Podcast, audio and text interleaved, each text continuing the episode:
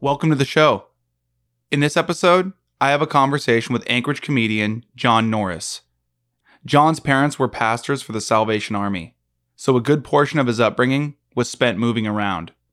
He says that in order to make friends in these new places, you could either be good at sports or be funny. John chose to be funny. He says that he doesn't exactly remember a defining moment that really pushed him toward comedy, but that he listened to a lot of comedy albums as a kid and watched a ton of stand up on Comedy Central. Then, when he was about 23, he did his first open mic at the Woodshed, a bar in Anchorage that has since closed. It's been about 10 years since that first open mic, and he's still at it. The difference being, now he's an integral part of the local comedy scene. Okay, time to give the Crude Company men a shout out. These are the people who have subscribed to the Crude Patreon for $50 or more.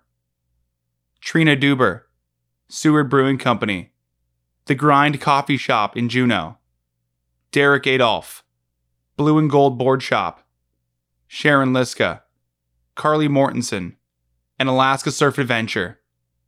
Thank you to all the Crude Magazine Patreon subscribers. This podcast wouldn't be possible without you. If you subscribe to the Crude Patreon, thank you. Your money helps keep these conversations going.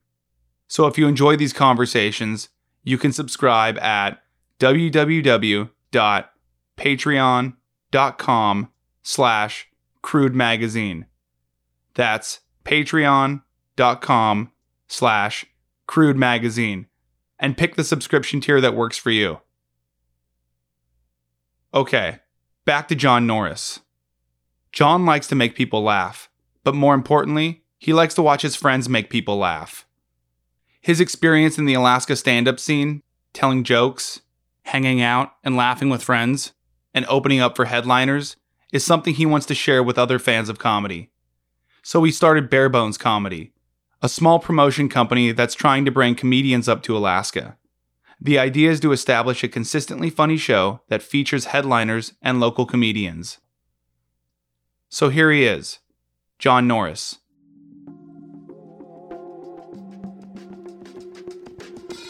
this red light right here, it means we're recording. Okay, fired up. Crude conversations. Listen more, then you talk. Go to work.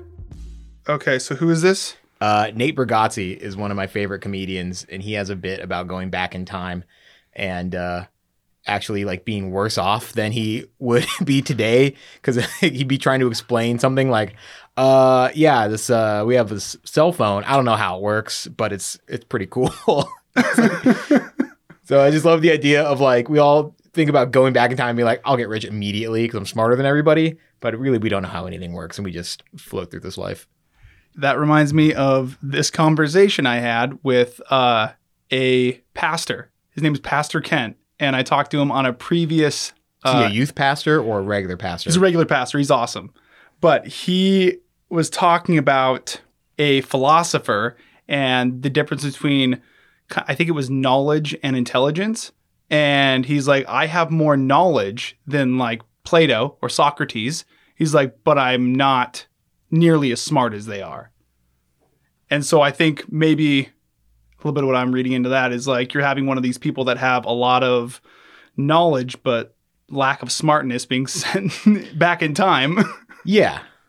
I mean, we all know so much because we all have the internet and we can look up anything immediately, but like we don't have to actually learn stuff. Mhm. And uh, I, I mean, great.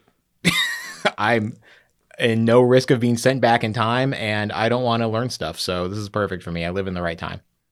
But if you had to go back in time, If I had to, yeah, I mean, I don't know. Like, what? So wait, is it? What is the question? What would I do? where would you go? What would you do? I'd be. I feel like I'd get picked off immediately. Like they would know something is wrong with me. I'd probably get sent to some sort of like, uh, depending on what era this is, like some sort of mental asylum or Like a sanatorium. a sanatorium, or even if it was further back, just some pit where they threw crazy people, just like a hole in the ground, just thrown down there. Somebody would eat me because I don't think I'd be able to blend in very well. I think I would not get the uh, like the the accent down.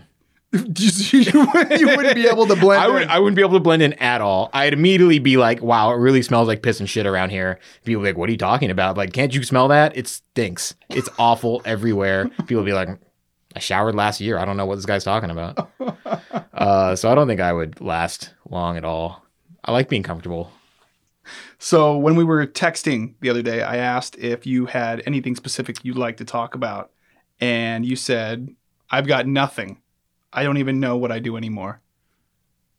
I mean, Cody, those are private conversations. okay. but you followed that up with how you could talk about comedy and getting old. Yeah. Are you one of those people that are enjoying getting older, or are you kind of fighting against it? Uh, I definitely like myself more now as I've been getting older. I'm 35 now, and I can just uh, like I like myself more as a person, and I'm less uh, self-critical about myself. Um, but I'm still trying to like better myself. I'm trying to work out more and not not die. So you know, I'm not against getting old. Um, but I also would like to be young again. Kind of like if you knew then what you know now. Yeah, I'm not even sure I really know much more though. Uh huh. Just more I've- comfortable. Yeah, I just like have way more self confidence now than I did when I was like in my early 20s. hmm Uh, so I'm much happier just like being in my own skin and I'm like not constantly comparing myself to other people, even though I still do that, but not as much as in my 20s where I was like super insecure and my, uh, I felt like in my 20s, my entire uh, way of life was trying to like get people to like me. And uh, I don't know.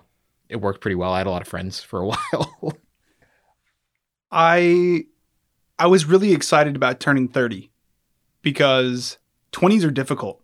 Like you're you're trying to figure out who you are, uh, your identity, who you are professionally, and you're just kind of like meandering through the cruel world.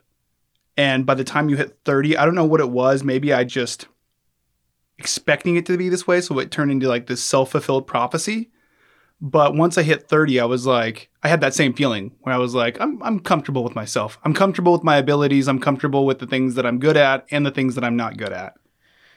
Yeah, I definitely like noticed a real shift in like like wondering if people thought I was cool or if they thought I was funny or if they liked me. And now I, for the most part don't care, which is weird because I still do comedy which is a desperate act to get people to like me. But I like don't I care a lot less in social situations and I uh, I like being in my 30s. I feel good, I feel healthy, I feel uh you know, other than like I look tired all the time and I have like mystery hip pain. Like now I, I'm convinced I need a new hip, but other than that, I uh, I feel pretty good.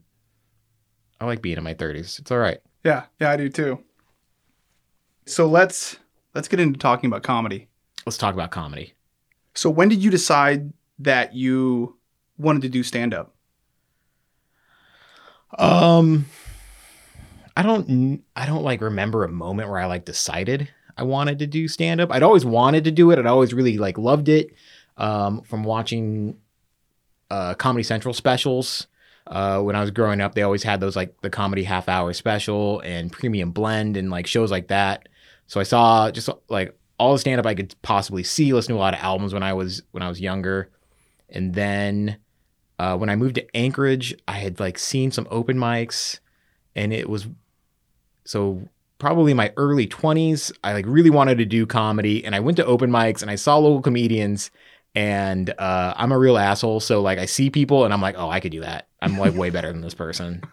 Like, what is what is this garbage? is what I thought of people uh, who are now my very close friends. And so I'd like just wanted to do it for a while. And at the at the woodshed, uh, which is now some other bar, and they used to do an open mic in the downstairs of the woodshed, and I I think it was a I'd gone once and I couldn't get on because there was too many people or not enough time, um, or I like didn't have the courage to sign up like fast enough. Mhm. And so I went again and like was determined to go and get on stage and tell some jokes. I wrote like a terrible, um, like three minutes of jokes, and uh, I did it and it went really well. At least in my mind, it went well. Like in reality, it probably didn't go as well as I have like, like reimagined it. Mhm. But at the time, it went well enough that I like got addicted immediately and like really wanted to keep doing it. Um, You didn't completely bomb. no, which I would later do many, many times, but not that time. and I think that's like the thing that sets apart people that like do stand up comedy for too long or long enough if they're successful is like when you do it, you like know immediately that you really like doing it. hmm Um, and you just, you know, will keep, keep doing it. Uh, yeah, I don't know. And I, since then, I just have been doing it pretty, pretty regularly. Since the woodshed, Yeah, I think I was probably like 24 when I did that. do you remember any of those jokes? Uh, it's really classy stuff like the differences between how men and women masturbate and stuff like that. Like it's really Super classy. they've aged well. It's, I still think it's a good joke about how like it's, it's just no, it's a terrible joke, but I'm gonna do it anyways. Uh, about how like how uh, women in my mind when I like had super little experience of women, I was like, uh, they like light candles, draw a nice bath, have a really nice evening about their masturbation sessions, and men are just like in a rock quarry lighting a firework and trying to race the wick. Like we're just out there just trying to get it done as fast and dirty as possible. Uh, so it was like that, but I probably stretched that out for like three and a half minutes, and it was great. yeah. And everybody wrote about it. A brand new comedy voice has hit the scene. Everybody. In all the papers Yeah. and okay. This is the time of uh, old media just really covering the stand-up scene pretty closely. and you said that that's when you kind of uh, caught the bug. Yeah, I would say so. Like it was it was uh really rewarding um in a way that other things weren't. And at the time I'd already been doing like um making short films and stuff locally and doing a lot of stuff with the film community. And uh it was like the complete opposite of making short films, which I really like love to do, but comedy was like that immediate like the immediate response of people laughing at your joke just felt so good. It was like it it was like as far as like artistic reward goes for me, I think it was like what I'd imagine like heroin would be. You're like immediately you're like, oh, this is really good. Yeah. And it was like so much less work than making a short film. It was not like uh weeks of trying to get people to take time off work to like act in your movie and writing and like getting a location and shooting and editing and then you get it and you're like that is terrible. This was like I thought of jokes on the way to the show. I told these jokes, people laughed at them and it felt good like immediately. And uh that was like I don't know. Ever since then I was like, "Oh, well, I'll probably just keep doing this for a while." Do you feel like you're good at reading a room? Uh, I'm better now. Like I feel like I'm better at it now. Then it wasn't like when you're starting. It's not so much as it's not very important when you're starting because when you're starting, you don't have that confidence on stage.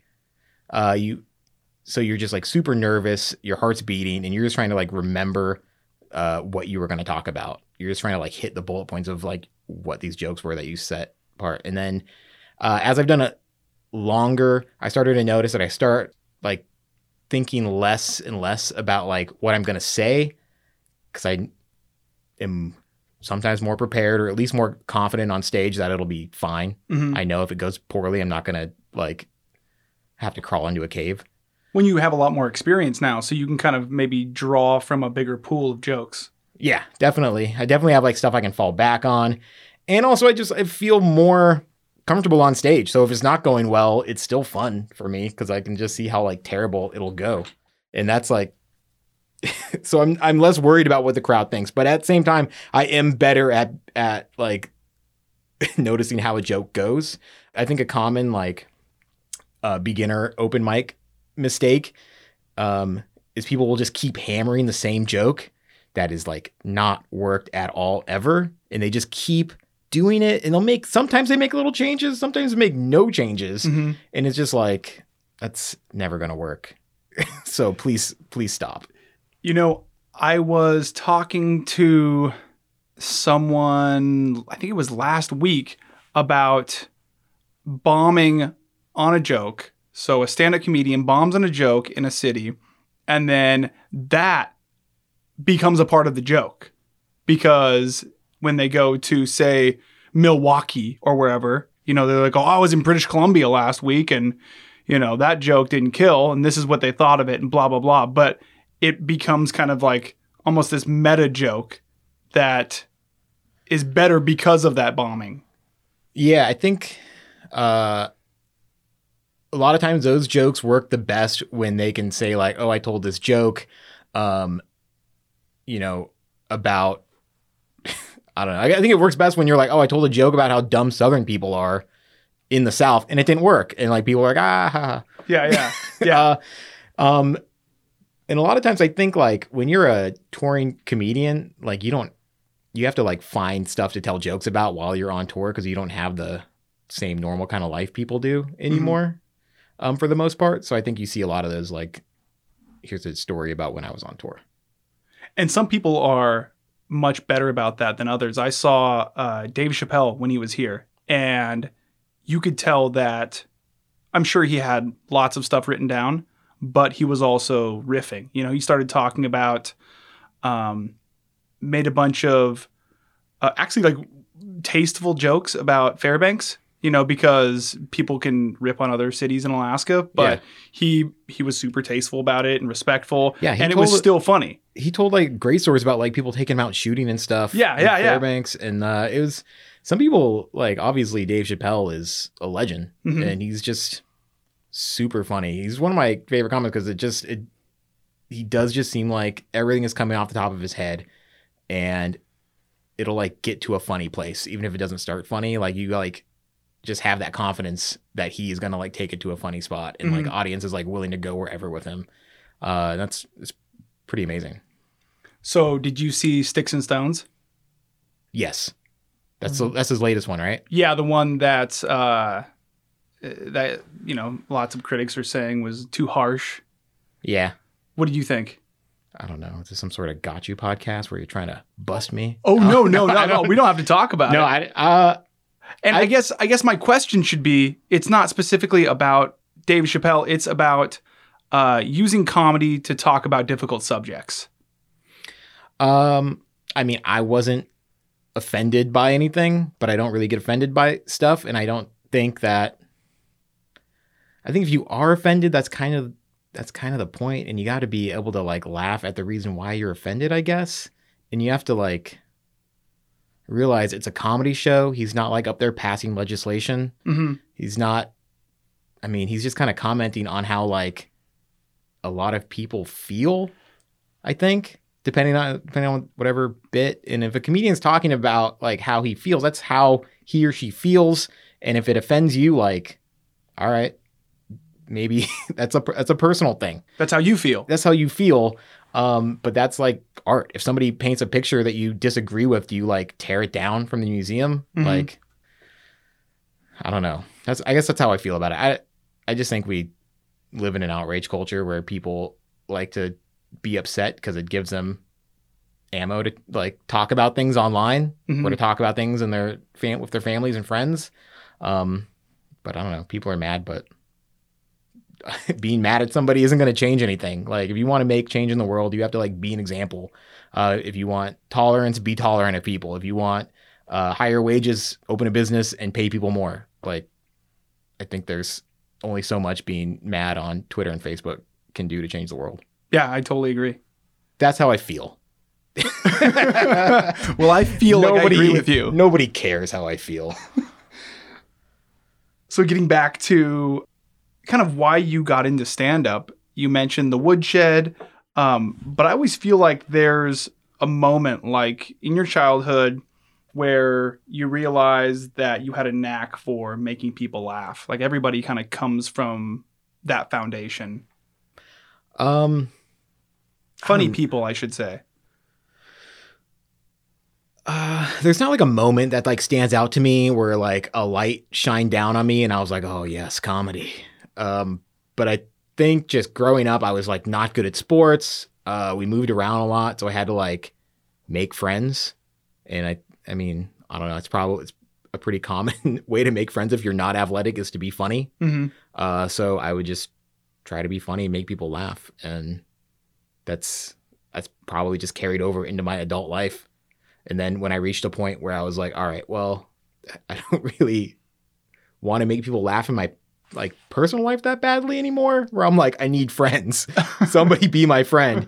But I still like the uh adrenaline rush of like seeing if I can amuse people on a stage, if that makes sense. Yeah, for sure. I mean, especially if if it's a path that you've chosen to take and if it's kind of your release, then you're going to continue doing that, especially like we were talking about earlier, if you've gotten to a certain point in your life where, okay, this is my identity. I'm comfortable with this identity. I'm going to keep doing this because this is me. Yeah.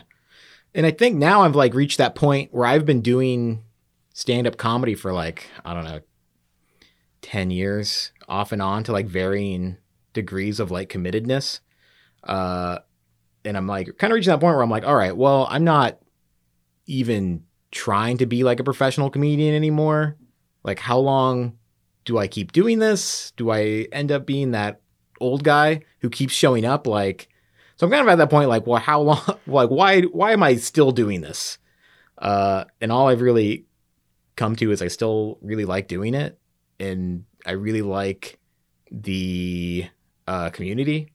As cheesy as that sounds, like I really all of my like really good friends now, like most of my really good friends are also comedians and tell jokes at the open mics, and I don't know why any of us do it, but I like hanging out with them.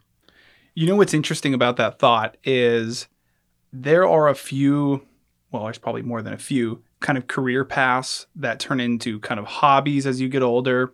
Um, that as a society, we've kind of told these people that are pursuing those things that they're not adult. You need to grow up, right? Like, but if they've turned into a hobby, why?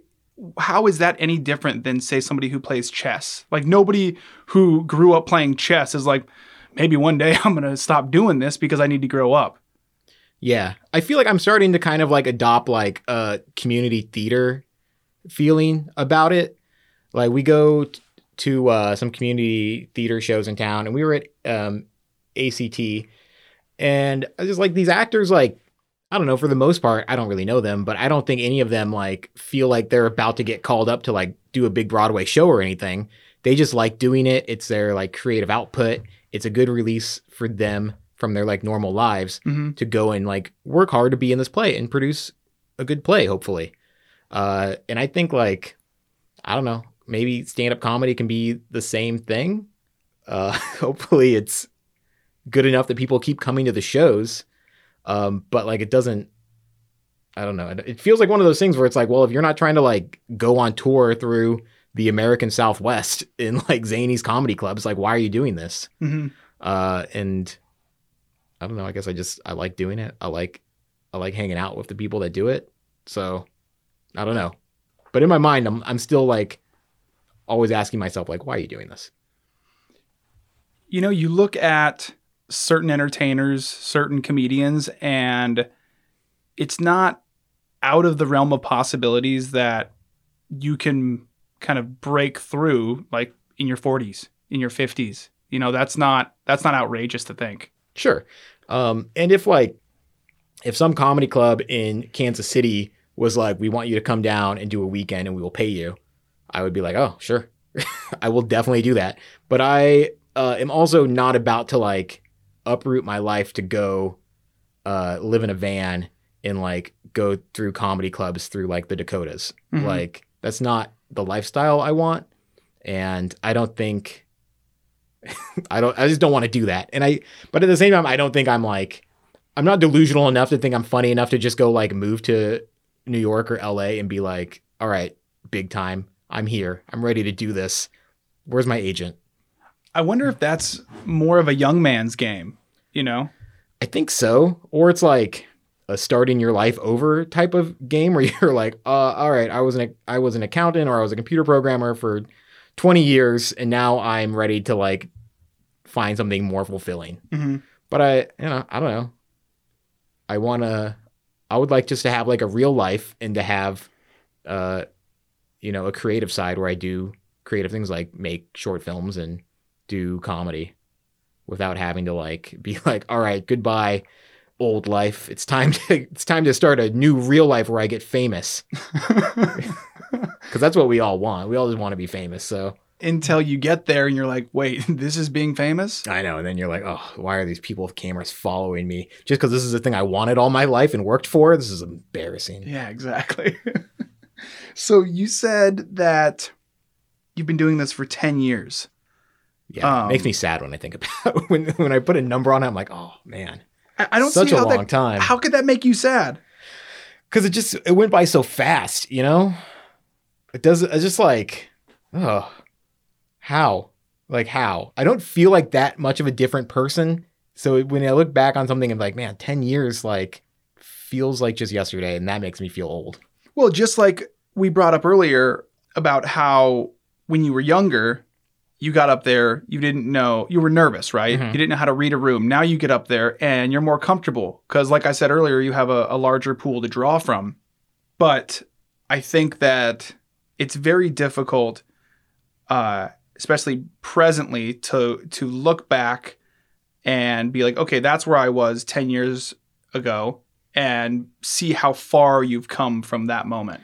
Yeah, but it's not like it's not like I like look at myself like now like I'm like oh I'm so uh my, I'm so much funnier now. My jokes are better now. I just think I give less fucks now. Uh huh. Where I'm just like, all right, you can laugh or not laugh. I don't care. I'm gonna I'm gonna talk for five minutes. That's the beauty of being in your 30s. Yeah. You know, I think that you just give that many less fucks. yeah. I think I was uh much funnier like three years ago, and then I'm I'm on a I'm on the the downslope right now. Maybe I'll go up again. Maybe it's uh comes in waves, but uh I just feel like it's less intimidating now because I'm more uh comfortable with myself and what I'm doing and why I'm doing it. I guess. Do you have a like a goal that's that's realistic to you?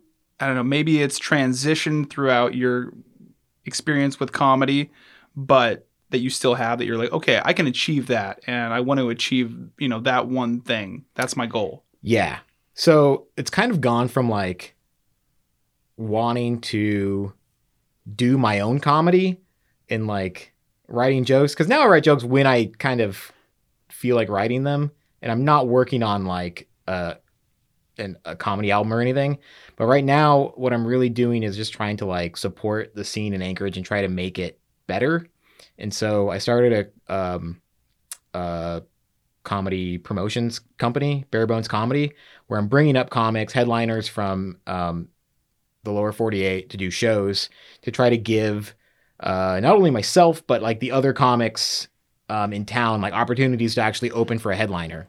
Um, because that's kind of how I started uh, for competing to like open for people at Koots. Because Koots, uh, my friend Greg Shaley used to bring up comics at Koots regularly, like every month, sometimes twice a month, and he would have all of us open micers kind of compete at an open mic to open for them. And so um, a lot of the people like Matt Collins and Cass Smiley and Matt Burgoon um, and Rudy Ascot, we got funnier by having to like compete against each other and write new stuff to try to like, you know, get the the Koots blessing to to like perform in front of people who actually paid to be there Mm-hmm. and it was like a big deal. Um, and it made us, I think it made us better. and made the community, the comics community, stronger. And so I like just want to try to make that happen again um, by bringing up people and doing my own shows. And that's so that's my current goal is try to like produce a consistent comedy show that people will come out to and like give it give it a chance. If it's even if it's a headliner that you've never heard of, just like have some faith that it's going to be a funny show because these local people that you've maybe seen before are at least funny enough so it won't be a complete waste. Just come out and like see the show. So are you having all of your friends compete against each other? Um, only in my mind. Like they don't know it usually, so I'm not like I, I should get a throne and just like sit up there in a toga, just like giving people a thumbs up or a thumbs down. Um, you know, but I, I do try to notice if somebody's like working on new stuff that's going well, or if somebody, if a new person um, is, who is not complete garbage and that we like personally, like is doing well, I want to like try to um, get them to keep doing it. I will try to give them a spot. And so I've done four or five shows so far. Um, and the last one I did was like in the summer, which was a complete disaster because nobody wants to go to a comedy show in the summer in Alaska, especially like this last summer we had where every day was like 85 degrees. hmm Um, but I I am talking to some comics now, and we're trying to bring up some people uh, starting in like January. So I will once again have uh, open micers competing for my affection. Is there a difference between being a comic in Alaska versus anywhere else? Mm, yeah, I think maybe it's harder to get exposure up here, I guess, because I think the comedy world is really based on like relationships and meeting other comics. Um, and so we're not really like um, a really regular stop for comedians who are doing comedy clubs and touring. So there's less opportunities to do comedy up here that aren't kind of like self-made. Um, and so that's you know one thing that makes it harder. Uh, but I think we have a pretty tight community, and that might be because we live in Alaska and we all know each other, um, and we do the same open mics every week. Uh, in in bigger cities, it's maybe not that way. And if you're, you know, if you can leave to go to LA from, if you like live in Sacramento and you're like, I'm one of the funniest people in Sacramento, I'm just gonna go to LA now. You like Mhm. go and do that. But here, it's like a big change to be like, well, I'm moving to LA from. I said LA really weird. I'm moving. I'm moving to LA from Alaska. It's like, like basically, a lifestyle change of like pretty big magnitude to move from up here. Um, so maybe it maybe it's helped keep us all kind of like more competing against each other and making each other laugh. And is that after kind of the realization of I don't really care about making this a big thing. This is just something that really just feeds my soul. Um, I mean, yeah, maybe I can't really speak for other the other comics, um, but I think you know some people do leave to go to Chicago. Um, our friend Rudy just moved to Chicago to kind of try to chase some comedy dreams, um, and he's super funny, and I, he's probably going to do really well.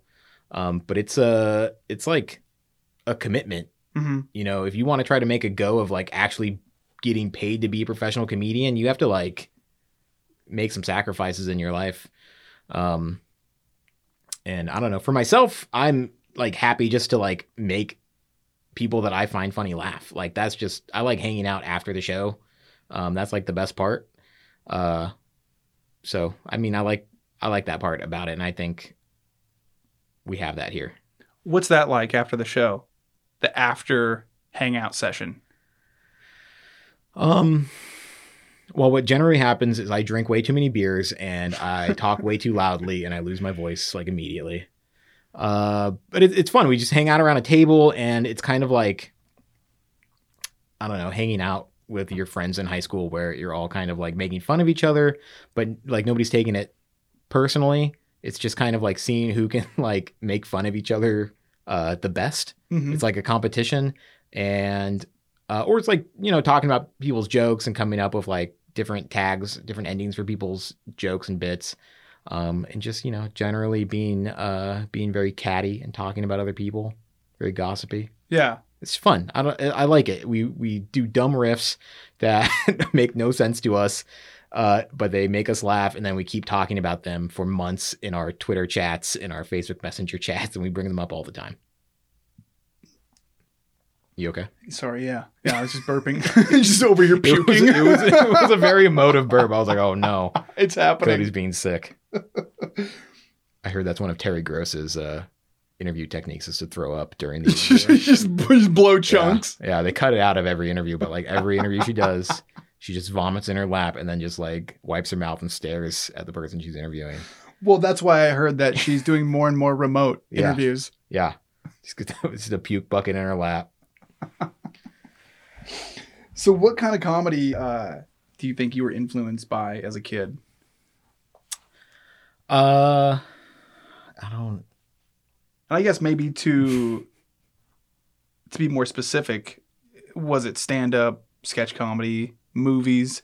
And and the reason I ask this question is because when I was a kid, uh, I was all about Jim Carrey, and then as I got older, I started watching more stand up. So Eddie Murphy's Delirious was like a defining piece of storytelling for me. Uh, it showed me like how funny and entertaining one person on a stage can be. Like those two comedians, Jim Carrey and Eddie Murphy, uh, have influenced so much of who I am as far as like comedy and timing goes, and even like ways to look at the world. Do you have any comedians or pieces of comedy like that that have kind of become a part of who you are? Um, when I was a kid, I was definitely watching a lot of Kids in the Hall. Uh, yeah, I watched a lot of Kids in the Hall because it was it was just one of those things that was like always on uh, Comedy Central, Mhm. and I just and I thought it was so funny. But sometimes they'd have these sketches that like were not funny; they were just like really weird. Like there's one about a guy who steals sausages from a factory because he lives at home and takes care of his like old like senile uh, father who's always asking for sausages. And so the guy like works at a sausage company is like stealing sausages from work and bringing them to his father who's like never had enough sausage. And then it's like that's like the whole thing. And i just thought like stuff like that was like so funny and so weird. Uh i was really drawn to stuff like that. Um i think stand up wise I remember watching um, a lot of the Eddie Murphy stuff, a lot of uh, uh, I remember in high school, like the my favorite, my favorite comedy special in high school was Martin Lawrence's Runteldat. Mm-hmm. Yeah. uh, That went to theaters. So funny, yeah. It was so it was huge. He was a huge star. yeah. Um, I guess he still is. Uh, Bad Boys 4. yeah, but I love that. I love that special so much, and I would crack up, and me and my friends would like constantly be like doing those bits and being like, "When you got out of the water, and that water was glistening off your body," and like we would just like, like, oh, I still lose it. Uh, yeah. So Martin Lawrence, um, any yeah, any like HBO comedy special that was on George Carlin, mostly just because I like like the how like confident he was Mm-hmm. and how like clearly how much work he puts into like everything he writes. Mm-hmm. Uh, so he wasn't my favorite comedian, but I like definitely like responded to like that work ethic and like how he would put it together. It's almost like somebody like wrote the stuff that they are saying. Mm-hmm. Because like you watch Martin Lawrence, you're like he's just like super funny, Mm-hmm. but then you watch like George Carlin, and you're like, oh, you have to like work really hard and write stuff and have ideas. Um, and it, it so kind of like pulled the curtain back slightly on like how to actually do it.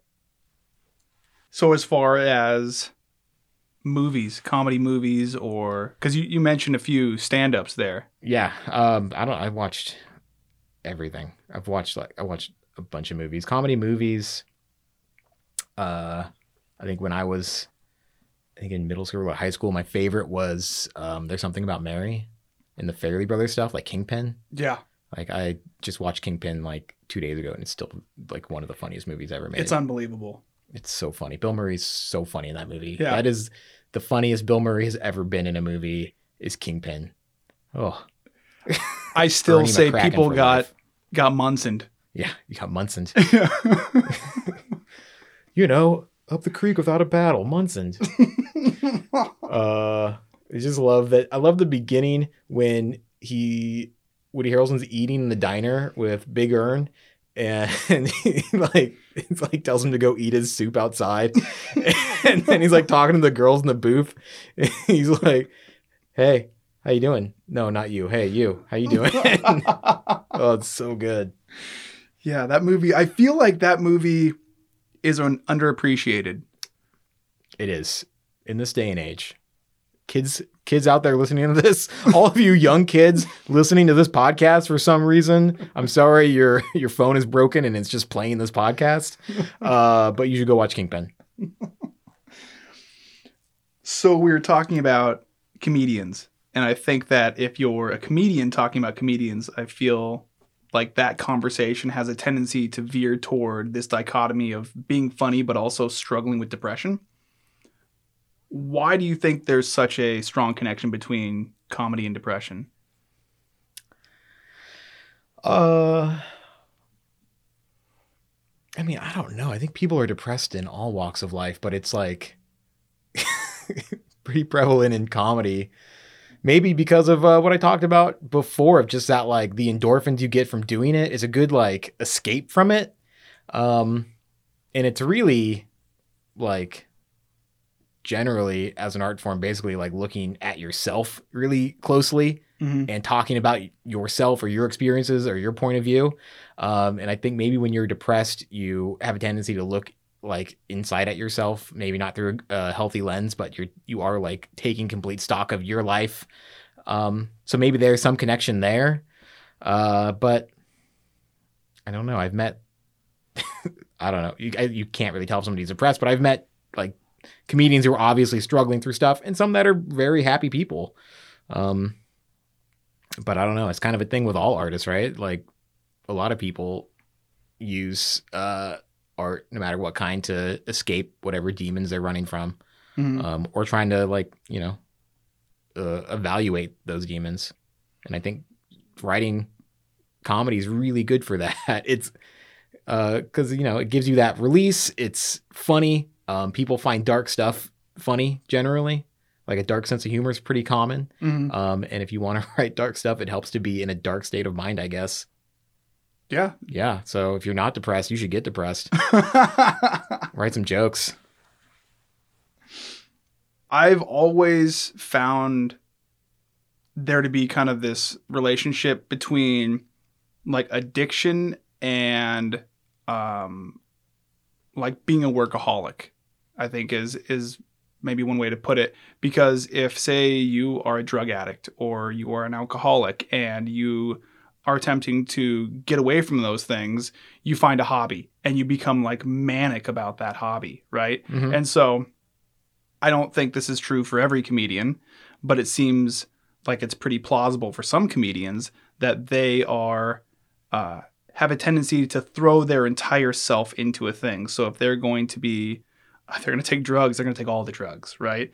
And if they are trying to be healthier because they want to stay alive, they're going to throw their entire self into, you know, the craft of comedy, or like you said earlier, art.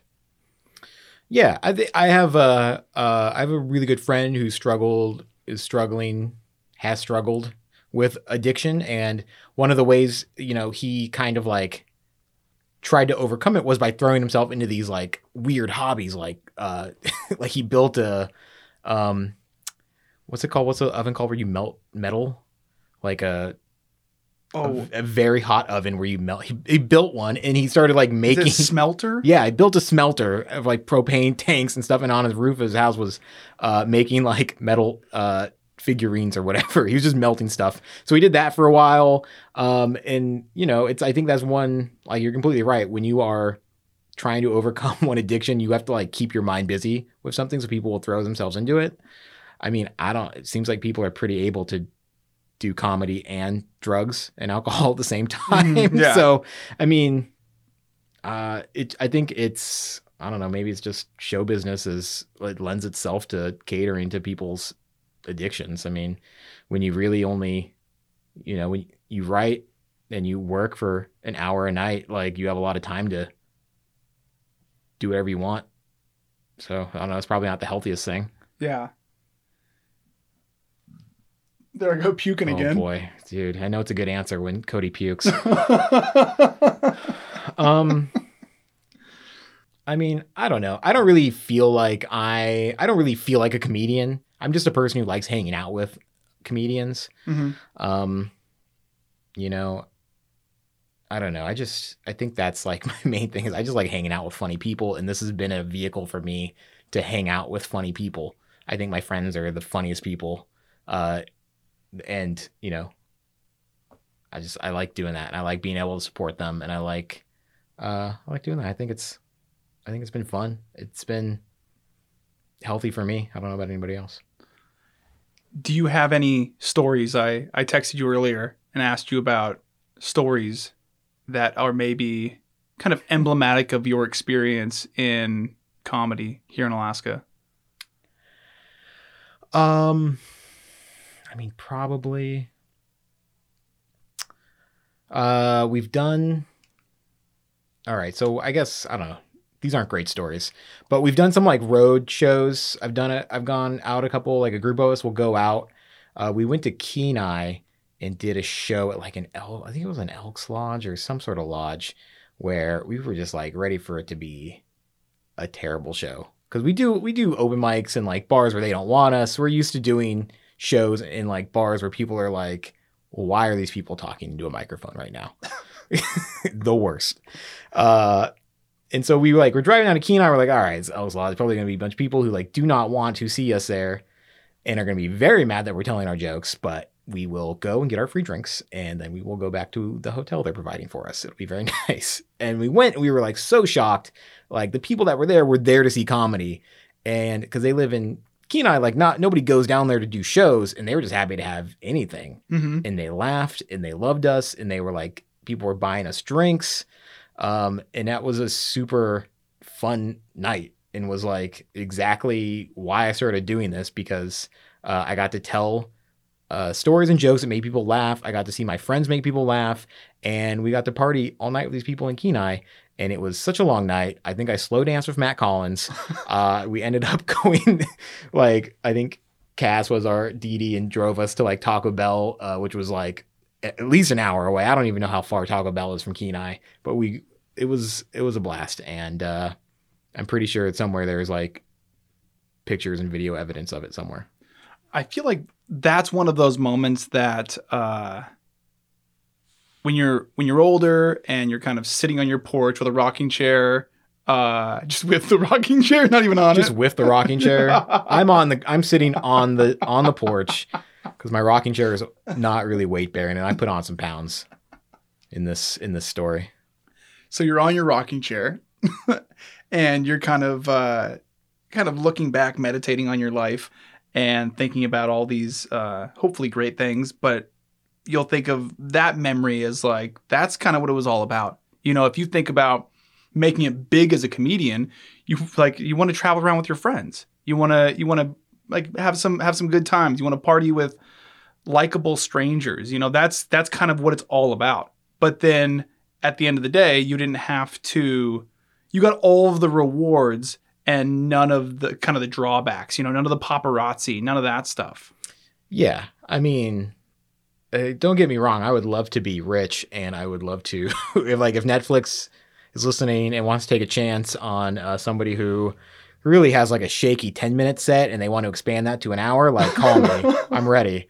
Uh, but you know, honestly, like.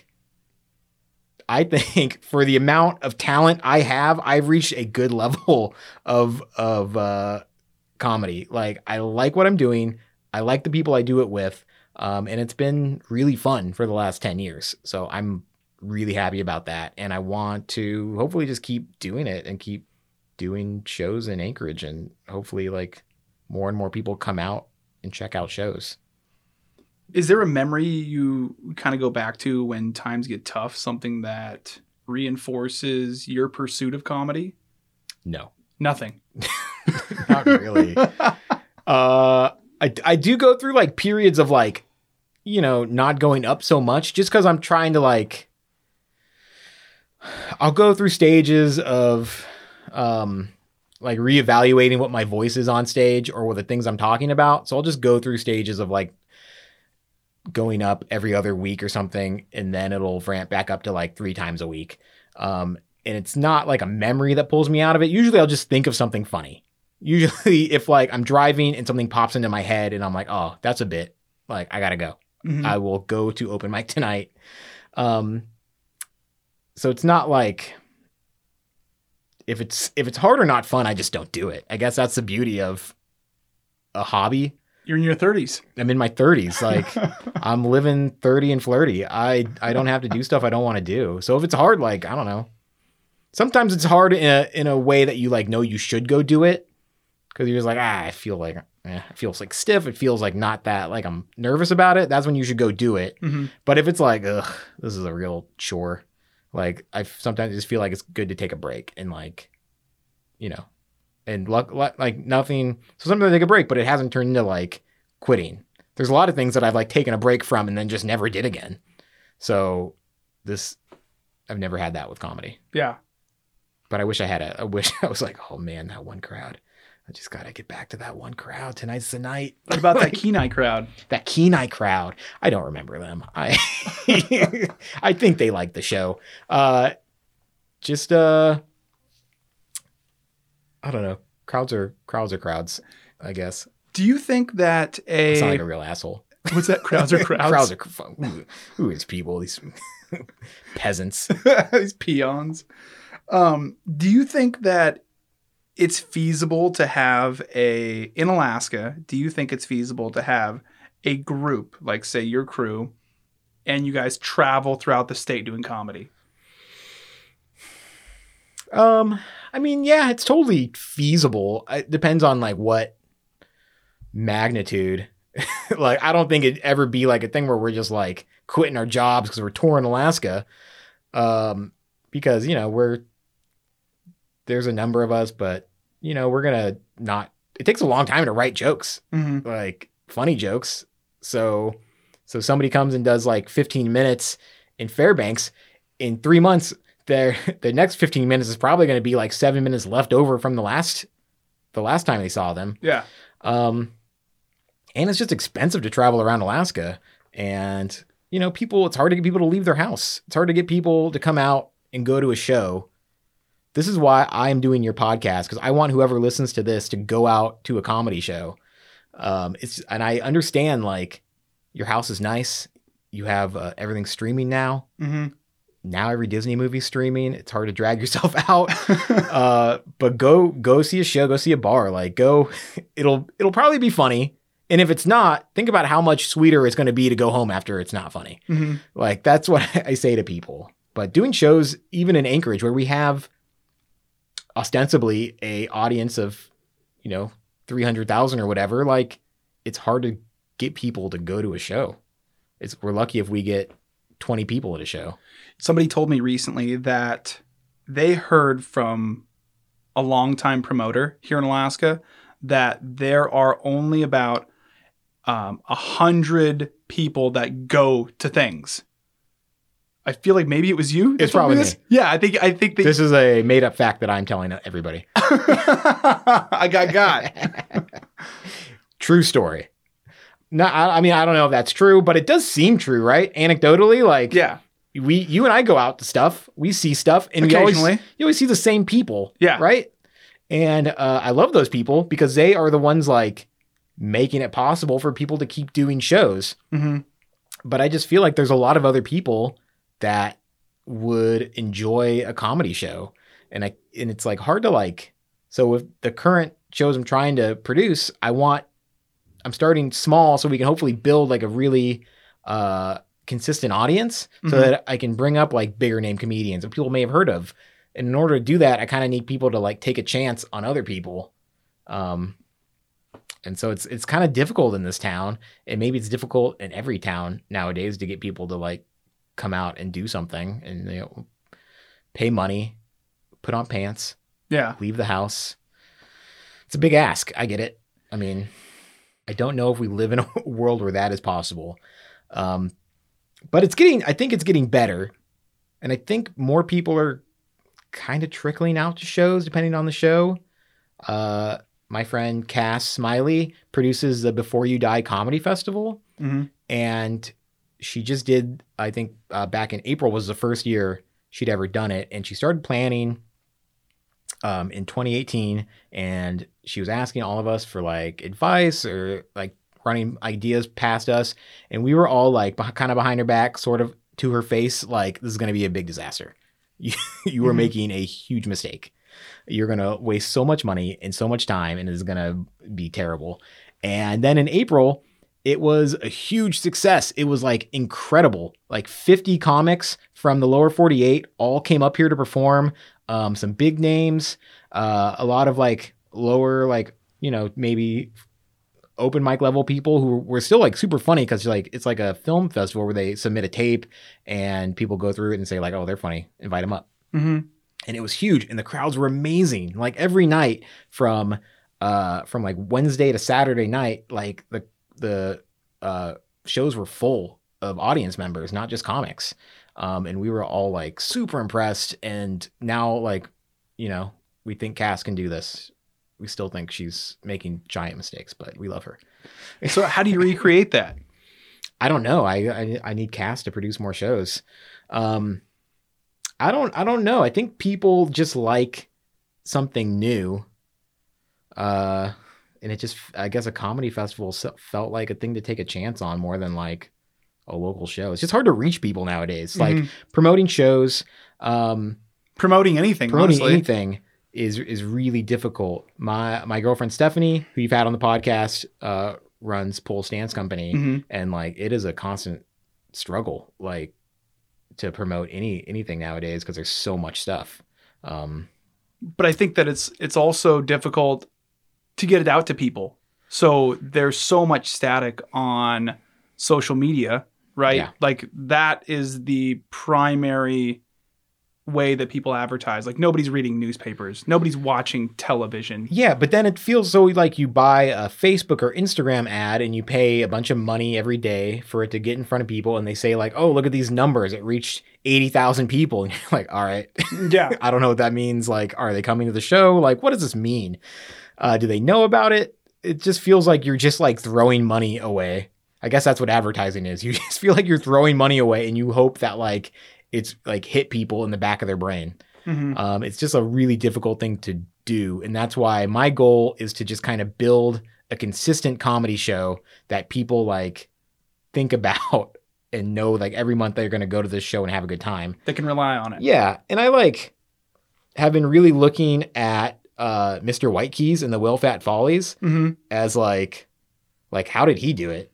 Obviously, he did a show aimed at tourists, a like very Alaskan like hacky joke show, um, and obviously like ultra successful. He did it for years, uh, and so I just figure like you know no rip on Mr. Whitekeys or anything, but I'm like if he can do it with he could do this uh, ostensibly the same show for like 20 years, Mhm. like we can put together a funny show that people would like. Mhm. Um, so I'm trying to like think of ways to make it more of an event and more of like just an all around funny show. And then like here, like come out for this headliner, but then we also have this other stuff going on. I don't know exactly what that is yet, but I'm I'm hoping it'll be some like maybe roast battles or um debate. We've done like debate shows and stuff where we like debate funny subjects and just try to make it more of like a pageant. Yeah. You know, I don't know. That's my that's my idea. I don't know if people want that or if they'll come to the shows. Um, but I hope they I hope they do. And if nothing else, like it'll be fun for us. You know, I think what I've found from starting, you know, starting the magazine, Crude, and then having it morph into this podcast, which I'm able to produce uh, once a week. It's it's about like consistency, right? And being able to put out what I feel like quality material every single week, Mhm. right? Um, but it's gotten down to a formula, you know, as even even like visually when I'm looking at um, the audio in audition it's like okay there's the intro music there's the the intro there's the you know here's the conversation. It's like so you're just plugging things in. And i think at this point people just expect that. And so when they tune in they're just like oh it's this again. And it's familiar. And i think that in this day and age it's about quality and quantity was that your stomach they just yeah, growled did you hear that? yeah, are you hungry? Yeah, I'm, I'm starving. I'm dying. We've been in here for 17 hours, Cody. Trying to drag any good sound bites out of me is taking all day. well, I mean, the door's locked, so we can't even get out. I'm gonna dig my way out. I uh, I forgot to tell you this, but this is actually a uh, an escape room. Oh boy, I'm I love puzzles. Here we go. First, I'm gonna break this guitar. um, John yeah, doesn't understand escape rooms. I think you just destroy everything, right? Um, I think you're you're totally right. Consistency is like really important nowadays in building like a, a brand, I guess, and like building any type of show that you want to last for a long time. And it's uh, it's hard because it takes a while to like find your voice and find what you want this product to be.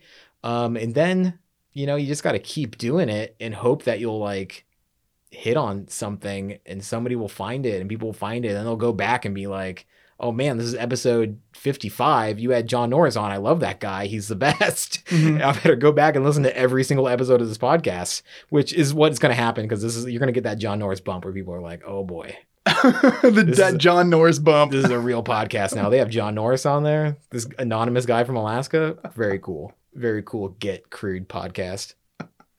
Get crude podcast. I'm changing the name. Get crude podcast. Um. So yeah, I don't know. I just like, you know, I really am at that point where I like really just want to create cool shows for people to go to, and I hope people go to them. hmm I've been doing that for a, a long time. Like I've produced, we've done a bunch of like showcase comedy shows that have been really funny. We did a, a murder mystery one um, with Matt Collins. Matt Collins is like my muse. He's super funny, um, and he's like, uh, he's such a creative person and a funny person, and he's like the opposite of me, where I will have an idea and I'll just sit on it for way too long, and he will like have an idea and go make it immediately like there he'll just be like oh i just thought of a short film. What are you doing tomorrow night? We're filming. It and it's so i like i like having people like that um in my life that like push me to actually like do something. Yeah, yeah. uh so we've done like we've done funny shows together um and then i've also done i ran a a 48 hour film challenge where people had like 48 hours to go film a movie and i did that for a number of years and it was super successful. So there's like you know creativity in this town and people are like bursting for the opportunity to go make stuff. Um so i like i like being in the position to like make that happen and like help people you know give people uh, a mission to go be creative and make something. Because i think it's important. I think it makes this town cooler. I think it makes life more fun. I 100% agree with you. Um, one thing that I've noticed is that um, I'll see things in Anchorage really starting to kind of flourish, right? And then it kind of goes away. You know, there's this ebb and flow to this city of like new, young, cool talent and then cool things happening. And then a lot lots of times it kind of goes away because attention doesn't get paid to it.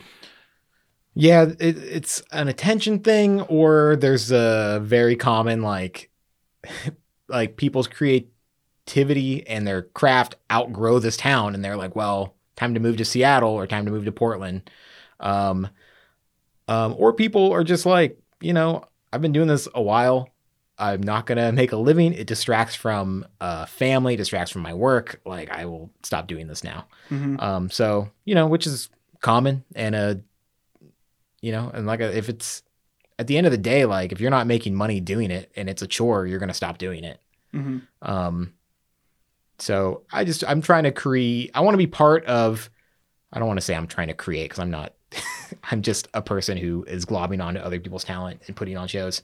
But I I I want to be part of the environment that um, promotes creativity in all in all ways. Um, it just says like you don't you know if you're super talented, you don't have to leave to go express yourself. Um, and if you are not super talented and you just like doing it and you like being part of the community, like you also can do that. Like, so I don't know. I think that's my goal. That's my message. I feel like. If there's somebody listening to this that wants to be a part of the Alaska comedy scene, like how would they get into it? uh, they can just come to an open mic. Um, we have open mics every Wednesday night at Koots uh, at 8 p.m. Um, and then there's also open mics every week at Van's Dive Bar. And um, there's a uh, my friend Angie Stubbs uh, does clean comedy, and she does open mics. So kind of you gotta look look up Black Sheep Comedy because she kind of does like different days throughout the month at different venues. Mhm. Um, but they're they're super fun and a good way to get started if you're kind of not a filthy person. Uh, but it's yeah, just come to an open mic. Like come and just watch your first one. Um, you'll see that it is it ranges from like people who are uh, very funny to people who uh, are not funny, and that's generally me on most days. Will be like once you see me, you'll be like, okay, this is not that hard. That's how it is at any comedy club. Yeah. You go there and, you know, there's 10 people and two of them killed. I've been to open mics all over the country, and I can say like our Anchorage open mics are generally, if not as funny, funnier than than other open mics. Like you go to open mics in LA, it's people who are terrible, and it's not supportive, and people like do their set and they leave um because they're going to another open mic somewhere. But we're just there hanging out because we don't have Mhm. anything else to do. Um, so it's a good, it's generally good atmosphere. All the comics are, for the most part, like really nice and welcoming. If you want to like ask us questions about doing comedy, we're not gonna like make fun of you if you come and ask us a question because we like want more people to do it. We want we want to encourage new people to try it out. You know, I Dude, my stomach is growling so much. so we got to end here soon. Unless you have like uh Like some sa- two-day-old you have- You have a salad somewhere. um, no, we're almost done. Open mic starts in 30 minutes. Does it really? Yeah. Okay. So we will end here soon. Um to end this, after doing comedy for for 10 years here, is there something that you've taken that that you've been like, all right, I've learned this from comedy? At least maybe from doing it in this town because I think that Alaska is a very unique place to I mean, do a lot of creative endeavors. And I don't think that people who are looking at Alaska who aren't in Alaska, their mind doesn't go immediately to comedy. Um, I mean, I think it for me, you like personally, it's definitely helped me appreciate Alaska more. Um, because I'm I'm not like I'm not a very like Alaskan person. I don't like outdoorsy shit. And I don't like I don't really hunt or fish that much, like if at all. Like I go out if somebody invites me, but I'm not like into it really. Mm-hmm. Uh, I'm scared of bears. I don't like so I don't like I don't like winter and I also don't like summer because I'm either cold or I'm afraid I'm going to attack by a bear. Like that's like my cur- like constant state. And uh, but being like writing jokes, I realized early on that like people really like jokes about Alaska. Mm-hmm. Like when I first started, I would see uh, comics. I would see um, my friend Matt Becker would tell would tell some jokes all about like he'd do like Alaska bits, and I'd be like, "Pff, hack, he's just telling Alaska joke. That's why people are laughing. And then it took me a while to realize like, oh, it's not hacky if people are laughing. If like people are genuinely enjoying the jokes, it's really dumb on my part to be like telling those stupid jokes that people laugh at. Um, so I try to like pay more attention to what's going on in the community, and uh, it helps me write jokes that people can connect to better. Like that's for me personally, it's like made me more conscious about what's going on, um, which has been nice. Because otherwise, I probably would just like skate through not noticing stuff and being in my like little uh, silo of what I find interesting. Um, so that's been a really, I think, a positive thing in my life. Um, is that yeah? Is that does that answer the question? Yeah, dude, that was great. Oh, That was awesome. Yeah. And I think that uh, that about does it unless you want to add anything. Uh, I really hope anybody who listens to this goes to a comedy show. I hope it's good. Fingers crossed it'll be a good one. Uh, it probably will be. Um, and I really would not be doing comedy if it wasn't for people like Matt Collins and Cass Smiley and Matt Burgoon, who, um, and other people. If I didn't name you, like whatever, you're still funny. Uh, but I think I think they are some of the funniest people uh, I know. I think they're like so funny, and I don't know what they're doing here. Any of them could go and like have an actual comedy career. Um, so if you get a chance to see any of those people do comedy, I think you should do that. Awesome. Well, thanks for being on the show, John. Thanks for having me, Cody. What a pleasant surprise this was.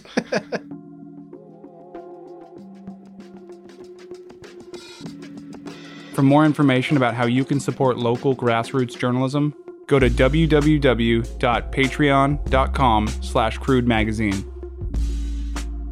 Crude Conversations is written, hosted, and produced by me, Cody Liska, for Crude Magazine. Music was produced by Alcoda Beats.